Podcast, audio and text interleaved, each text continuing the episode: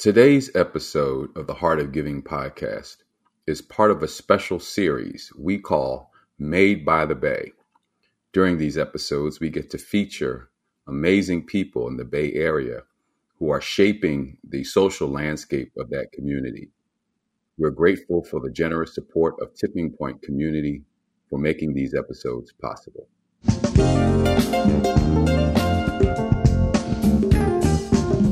You're listening to the Heart of Giving podcast with Art Taylor, powered by B B B give dot org. Here we explore the motivations that form the basis of giving and service. We inspire generosity and celebrate the transformative effects that giving and service have on the human spirit and on community. The conversations featured on the podcast also uncover giving strategies that educate and provide tools to help listeners make impactful gifts of both their time and money. We hope you enjoy this episode. Welcome to the Heart of Giving podcast, powered by B B B give dot org. Give dot org is the nation's standards-based charity evaluator, and it's your one-stop source for information on giving and reports on the most asked about charities. I'm Art Taylor. Today, we're going to talk about work going on in the Bay Area through an organization called Amigos de Guadalupe. And this organization works to help young people improve their educational outcomes by supporting them with wraparound services that make their education possible. And to talk with me about this amazing work going on is their C E O and founder, Maritza Maldonado. Maritza, welcome to the Heart of Giving podcast. Thank you so much for having me. Maritza, tell us about the work you're doing at Amigos de Guadalupe. Sure, my pleasure. We are a place-based agency in East San Jose. We are working class community. We are part of Silicon Valley. We are your nannies and your dishwashers and your cooks and your bus drivers and your gardeners and your nonprofit workers and teachers. And we are the people that keep the machine humming of Silicon Valley. We are the backbone. We are the essential workers of Silicon Valley. And how do you help these folk do that work in Silicon Valley and become viable, particularly in an area that is, uh, I say, home to some of the wealthiest people and some of the highest costs? Yeah, we talk about uh, Tale of Two Cities here in San Jose. You know, we have millionaires are made every day here. And so what we saw with the pandemic and is what we see every day is, is that poverty hit us, hits us every day. And what we do know is that the reality of, of poor communities of color, not only in San Jose, but throughout this nation got hit the hardest with COVID. And so it literally cut a line through the city of San Jose back to us in East San Jose. And there was no more denying that inequities exist because of that. So our work is really about trying to uplift those voices, beating the drum every single day, and trying to have our elected officials and people of goodwill really support the work that we do tirelessly every day on behalf of our community. So let's talk about the work itself. On a daily basis, what kind of services are you providing? Sure. So we provide education work. We lead with our education work. We do after school.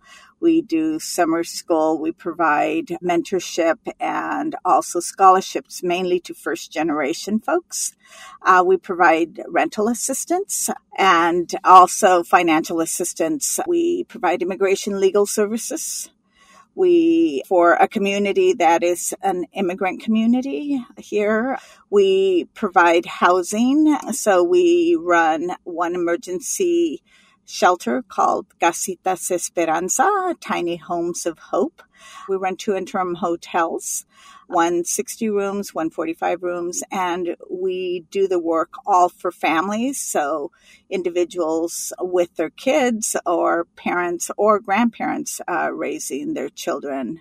And then we provide E S L and citizenship classes, and we believe that getting our, our folks through the pipeline and becoming citizens and becoming voters is part of our democracy that we want for all of our folks here in our community. Well, you mentioned something up front that I wanted to just hold up for a minute, which is that you are essentially the workers in Silicon Valley that support everything that's happening out there. What would Silicon Valley be if it weren't for the people that you're serving? I think Silicon Valley would not be Silicon Valley, right? I, I think we can look at at California, we can look at Silicon Valley, you know, uh, but there are Silicon Valleys throughout this nation. And I think we can point to those across the nation. I think I think what, what's really important is that people understand the importance of the essential worker and what they contribute to the economy, and mainly what did they contribute to Silicon Valley. You know, uh, my dad was a janitor and, and mopped and cleaned and, and buffed those floors in those Silicon Valley uh, high tech companies. So I know, I know the profile. I know the worker. I saw it at home, and, and this is who we serve. And unfortunately, we have not valued our essential workers in the manner that we should be valuing them, mainly the resources that should be given. Look, when when uh, the pandemic hit, people came into my office and I had to sit across from them, and they're saying, I have no money to bury my loved one. Mm. This is Silicon Valley, Silicon Valley. I have no money to bury my loved ones.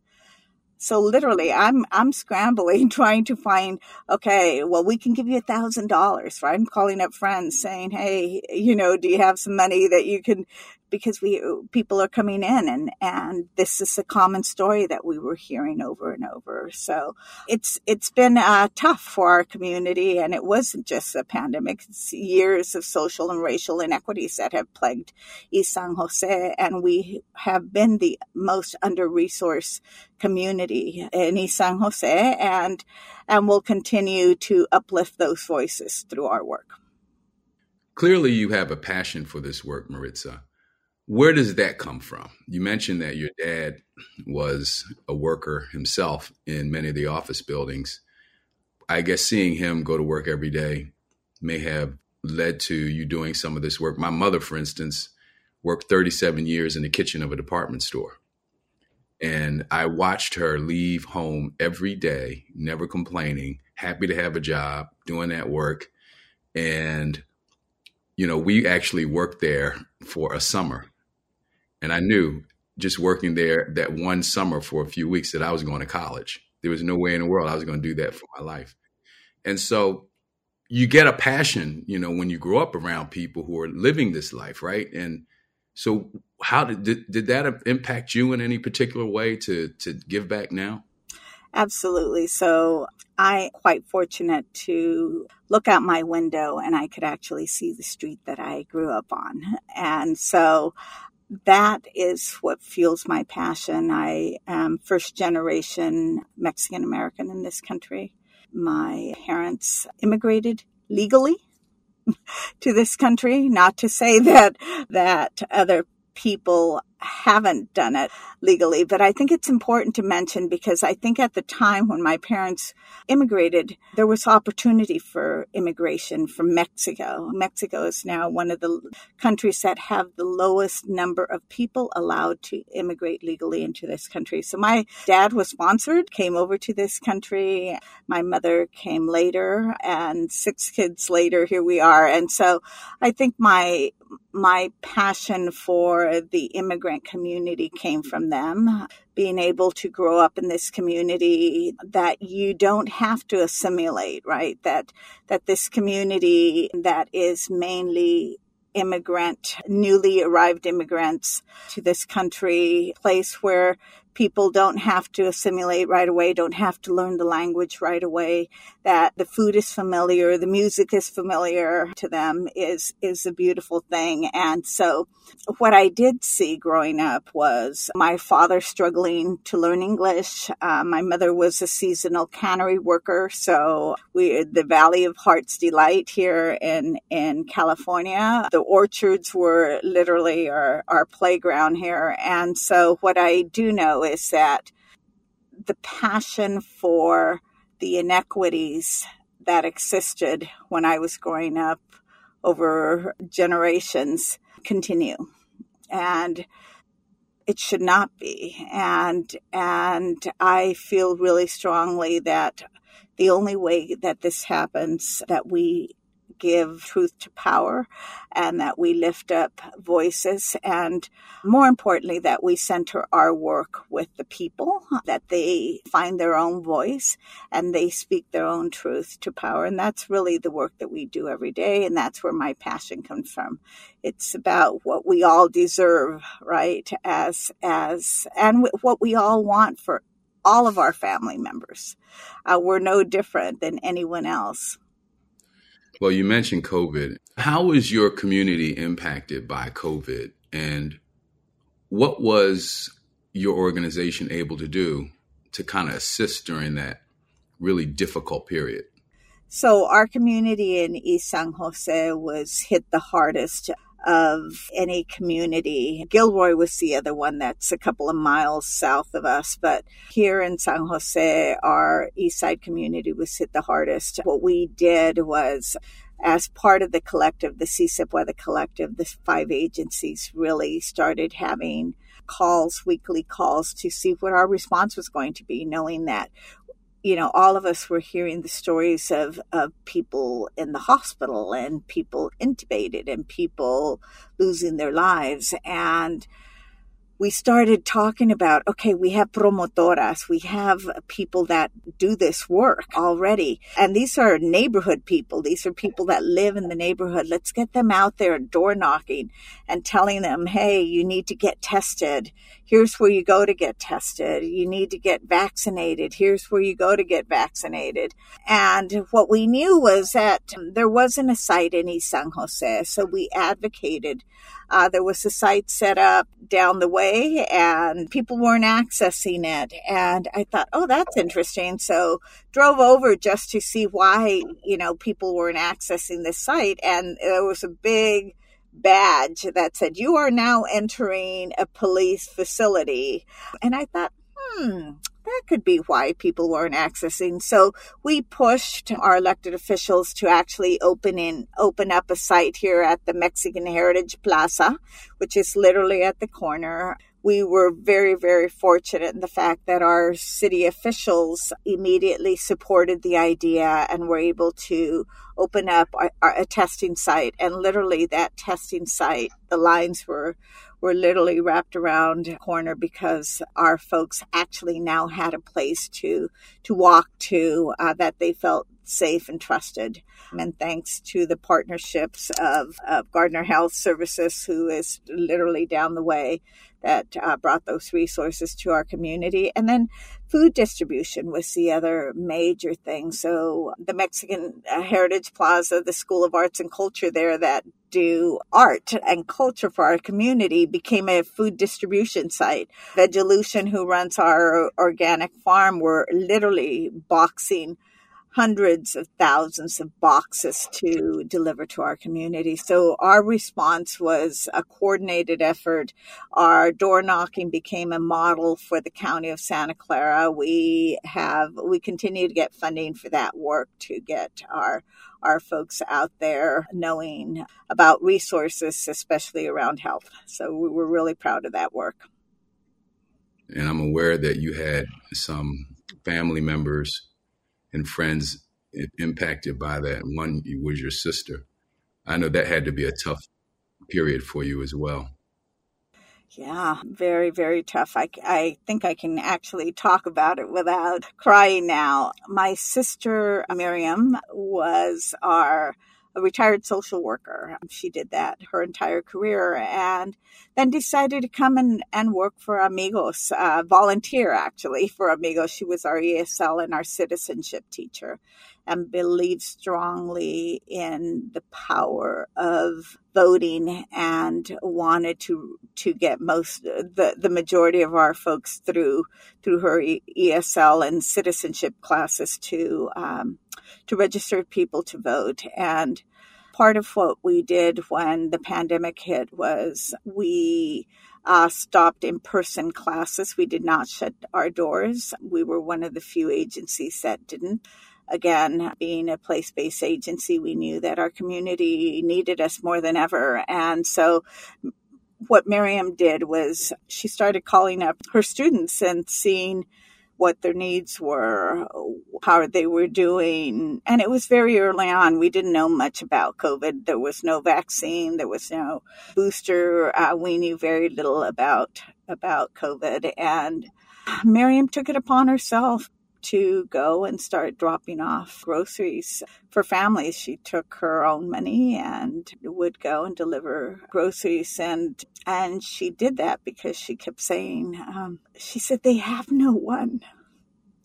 And they were seniors for the most part. And she she kept saying, they have no one and, and they need food. And what are they going to do? And she would cry about it, right? And I just said, you know, please don't go. You know, we don't know what this virus is. Oh, I'm going to go. I'm going to go. And and she contracted uh, COVID. And I think, and we've heard these stories, right, that I think the hardest thing for any family was that we couldn't be with our loved ones. And what that actually means, right? And our Catholic faith uh, talks a lot about the anointing of the sick. And so calling up our priest and having the nurse put the iPad in front of her and having our her our priest give Miriam the anointing of the sick over over video was just devastating for us. So a lot of lessons learned, but more importantly, I think I think this was, um, it made me understand and empathize that, you know, we're no different than than the people that we serve. And I was able to connect with with people when they would come in and, and talk about their loved ones and the pain that they went through in a way different way than I than I hadn't. But uh, Miriam lives on in the work that we do every single day, and we show up, and her daughter is now the E S L teacher and the citizenship teacher. And so that's truly the work of Amigos. Our slogan is, ¿Tienes amigos? Do you have friends? And obviously we do. Wow. Um, now, with that, I'm sure, too, that you get quite a bit of joy out of your work as well. What are some of those more joyful moments that you remember and, and experience on a daily basis? Yeah, uh, we have we get lots of joy. Uh, doing, I wouldn't be doing this work if I didn't get joy out of doing this. Um, I think what we get the most joy, or I get the most joy from, is that I can see the impact that we're making and that we hire our own people from our own communities. So the young people that we support through scholarships, we invest in them. We support them through the four years. We have one young man that's actually in his third year medical school at Stanford University. And so those are our successes, right? We have these beautiful success stories. My director of finance was in the first cohort of scholarships that we gave, and he went off to University of Chicago, and the kid could write his ticket anywhere, and he chose to come back and serve his community. Community. That's the joy. That's the joy. And at my age, look, the reality is that at my age, my work is about building up these young people to be the most powerful people that we want them to be to to change the world. And that's that's the joy that I get every day. Wow. Um, I wanted to just ask you about the work and the the extent of the problem that you're trying to solve, and essentially what do you need to to fulfill the the whole problem. I mean, I know you're not able to get to everyone, right? But what would it take for your organization to really meet the need out there? And I don't know whether you would do that yourself or through collaborators. What would it take to really uplift all in your community that need the help? I've done a lot of thinking about this. When I embarked on this uh, journey ten years ago, I had no clue of what I was doing, but I knew that I was, I, I was being called to this work. That I can tell you. I knew without a shadow of a doubt that I needed to do this work. We were incubated at the, at my lifelong church. The pastor said one day, "Hey, I need you." And so this whole idea of nonprofit and starting a nonprofit came up. And so it was mainly because just looking at the needs of our community. So I think the ongoing need of the of our community has been historically under under resourced community. And so when I started Amigos, I also knew that we had other agencies within three mile radius of, of each other and doing similar work, and went to each of them and said, A, do we need a basic need nonprofit? And B, can we figure out how to work together? Because we were all applying for the same funding, the same, as I said at the time, the same measly ten thousand dollars grants that they have us walk on water for, right? And everyone said yes. And out of that was born what's called the C S I P Weather Collective.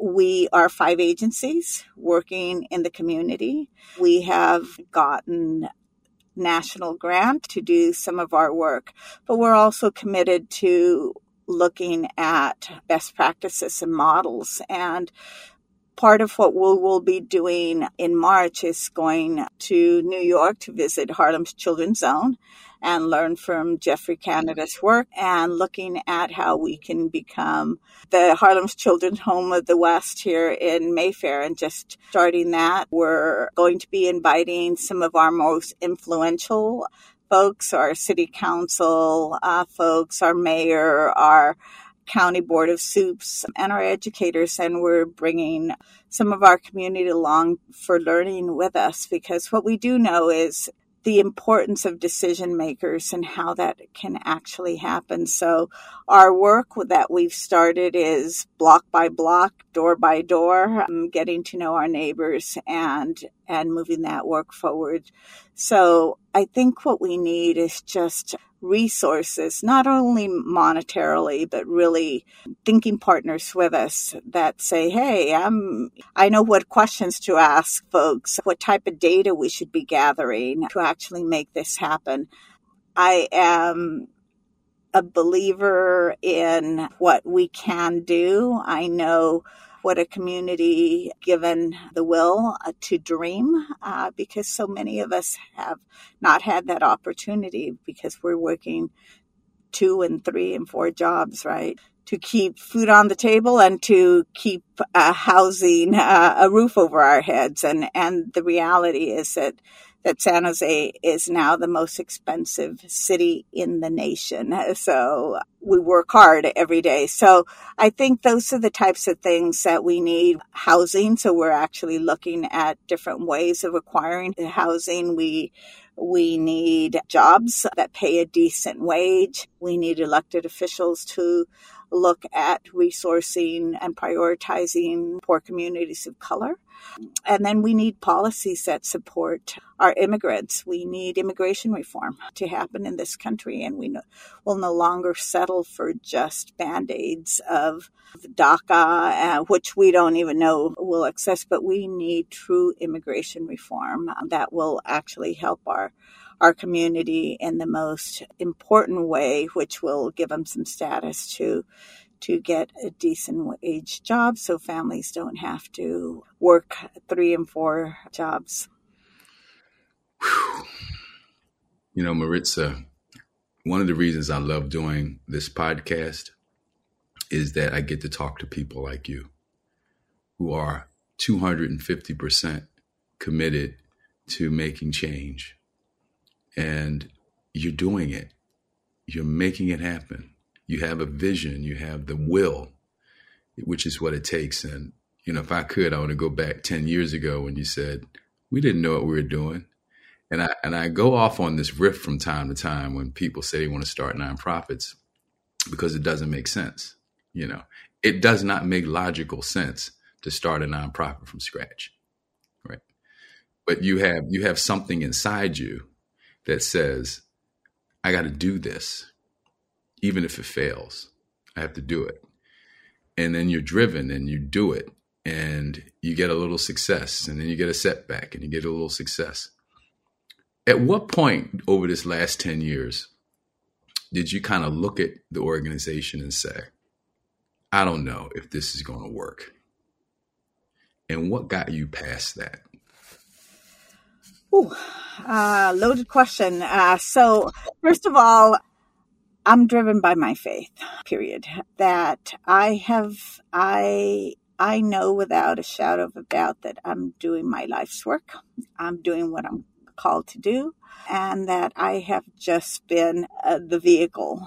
It's very clear to me who I am and what I do and why I'm here. And then I will tell you a story that I have not ever shared publicly, but we were in- incubated at the church that I grew up in. My family were founding members of the church. It's the largest church in East San Jose.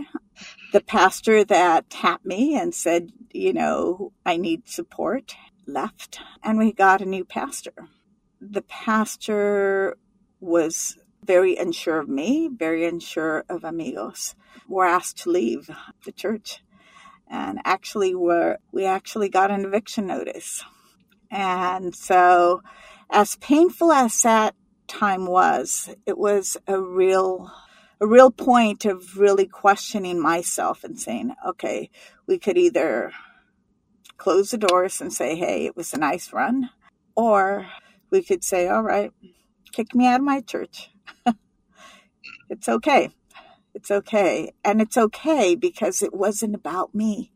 It was never about me. And I think the lessons learned was that you can't pray the ills of the, of the world away. We can't. And I'm a woman of faith. Our work and what we're called to do and what the Gospel of Matthew tells us is feed the hungry, clothe the naked. And you can't pray that away. So that was a test, right? That was a test for me. That was a test of my own faith. That was a test of my church. That was a test of this agency. And there were a group of three of us at the time. We're close to sixty employees now. And I chose, look, one of my employees said, look, hell, if we have to st- work out of our cars and give resources out of our car, we'll do it. And so that journey was the most hurtful and the most learning that I ever had uh, in my life, and and also my own walk of faith and trust that the work wasn't ever about me.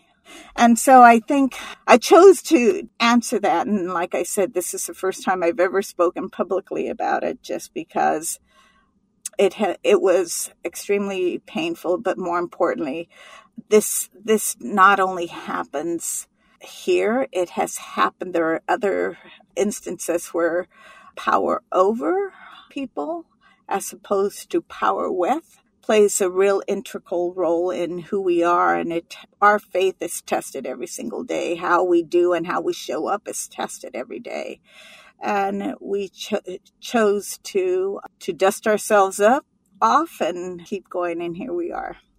Amen to that. Okay, there is one other question I forgot to ask, which is about your event that you just had. Ah, yeah. Tell us about it. Sure.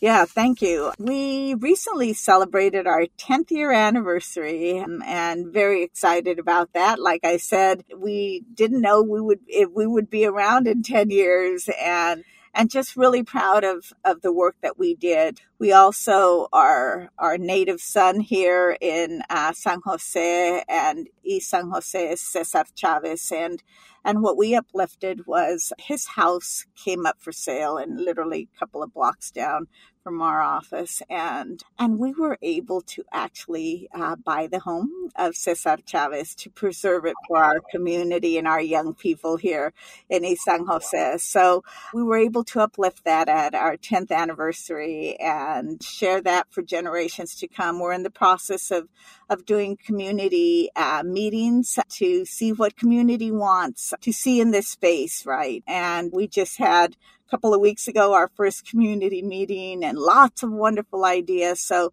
you know, even though we're the owners, we say we are the stewards of this place. And and so that was a beautiful story to be able to be told in our tenth anniversary, and, and just proud as a as a young person seeing Father McDonald and Fred Ross and Sal Alinsky and Cesar Chavez as a young person, you know, literally knocking on doors and, and hearing those stories and and seeing the power of organizing and what organizing can do for a community. So that was what we uplifted at our tenth anniversary, that the power of the people continue and that we as marginalized communities will not stop till uh, resources are distributed equitably in our community. Well, Maritza, I can't thank you enough for opening up and sharing with our listeners what you just did and the entire story that continues to unfold at your organization, Amigos de Guadalupe. I know in my heart that there's many, many more people who you're going to help before you're through. And I want to keep you in my thoughts and in my prayers, and let's keep your faith at its height so that you can do that work and do that work effectively. Thank you, Art. Uh, thank you for, for allowing me to share my story and uplift the community of East San Jose. And I want to say that our full name is Amigos de Guadalupe Center for Justice and Empowerment. And the justice and empowerment work is what we lead with every single day. So just thank you for having me and allowing me to share my story. Well, to all of our listeners, you have just heard an amazing story. And if that doesn't inspire you to continue doing your work, or if you're not yet embarking on work to make change in your community, this story should certainly get you over the fence and into the work. But I just want to say to all of you, I want to thank you for listening. I want to encourage you to continue listening. You can hear more episodes of the Heart of Giving podcast on all major podcast platforms. And by the way, if you want to support us, we would be so grateful for your support. You can make a donation by going to give dot org, give dot org. And Maritza, thank you again for being a part of our show. Thank you very much. You've just listened to the Heart of Giving podcast with Art Taylor. Be sure to tune in next time for a brand new episode. To listen to our other interviews, visit heart giving dot podbean dot com. That's heart giving dot podbean dot com. Subscribe to our show on major podcast platforms. The thoughts and opinions expressed on this podcast are the views and opinions of the guests, not those of the B B B Wise Giving Alliance or program affiliates. This podcast is for information and educational purposes only and is copyrighted with all rights reserved. This podcast is protected by Podbean's terms of service.